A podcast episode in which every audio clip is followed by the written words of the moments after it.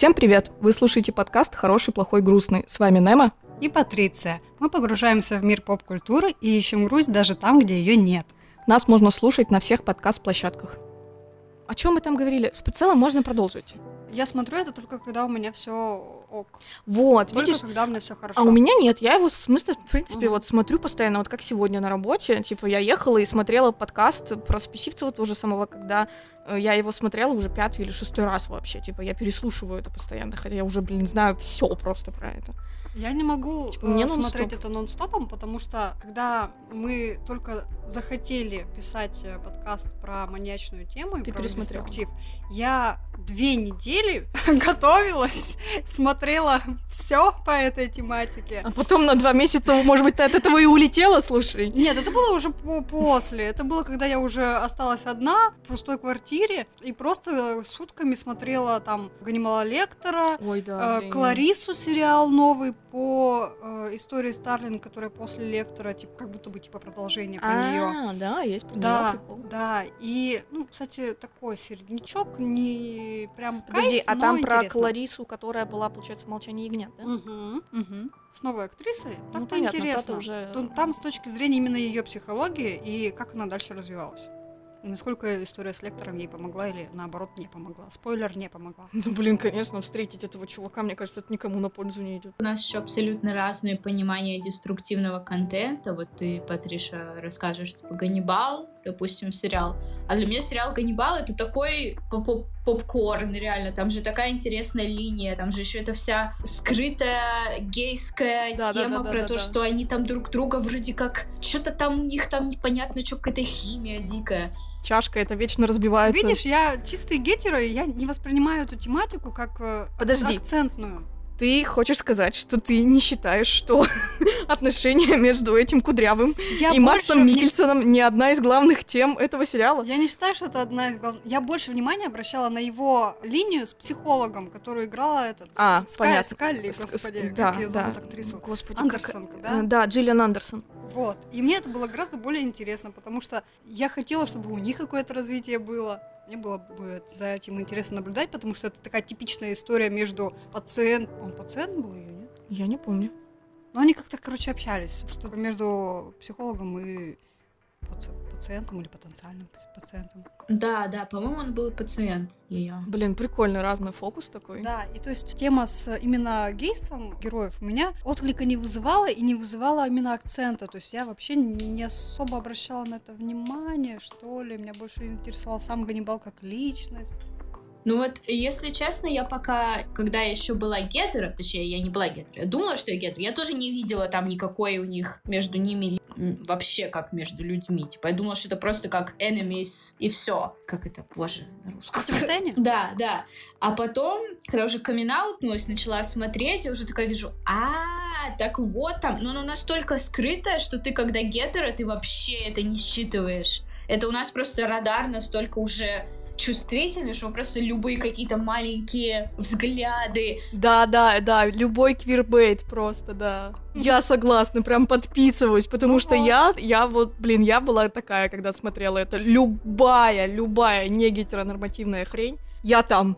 Это как Игра престолов, вот это последний вот этот ребут, как он там назывался. Дом Так- драконов. такой огромный идет спор, если там не гетеро, ну точнее сапфическая линия между вот этой принцессой и королевой. И если между ними какая-то линия, а ты когда смотришь, ты, она там лежит у нее на коленях, они так мило это... Ну блин, это не подружки там, вы не видите что ли? Так это же подружайки, типа.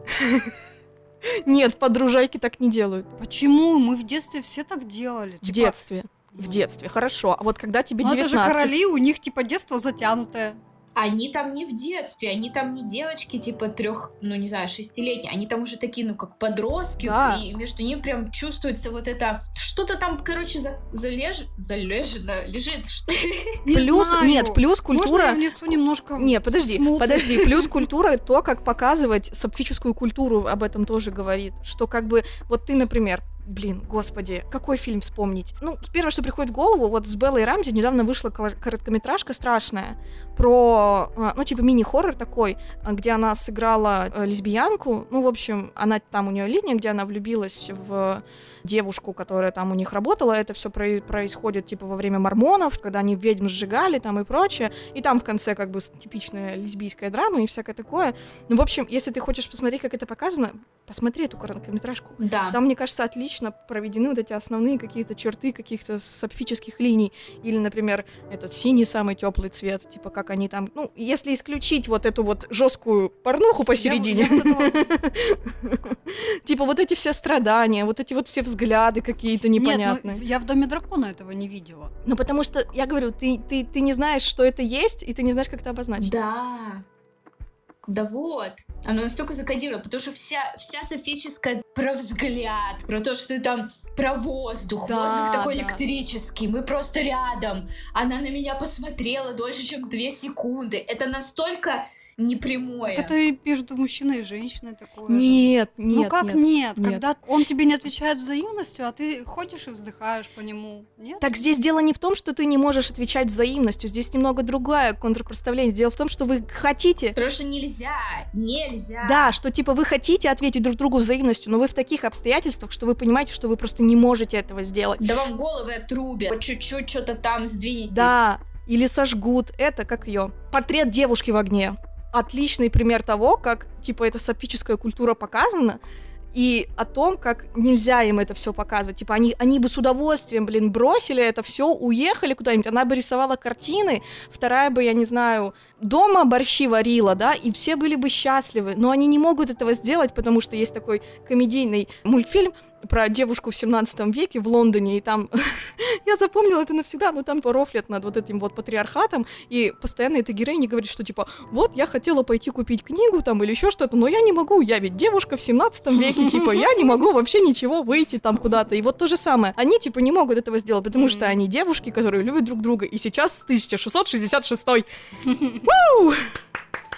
и еще, типа, большой поинт за то, что там все-таки есть софическая линия, это про то вообще про всю их историю отношений, что вот настолько у них эта химия, отношений превращается уже в, во вражду, вот, я вспомнила, во вражду, что, типа, просто дружба, она бы не переросла вот в такую дико сильную вражду. Ну, типа, ты там мне что-то не сказала, что ты там с кем-то там спала. Я просто сейчас пересказываю ТикТок и весь этот анализ, как это там все анализировалось миллион раз. Короче, типа, главный поинт того, что вся бы вот эта штука бы она не произошла, если бы они были друзья. Они бы там просто поссорились, потом помирились, ну и там бы так сильно не враждовали. Ну, типа, от любви до ненависти, вот, вот, вот эта вся история. Плохо вы знаете женскую дружбу.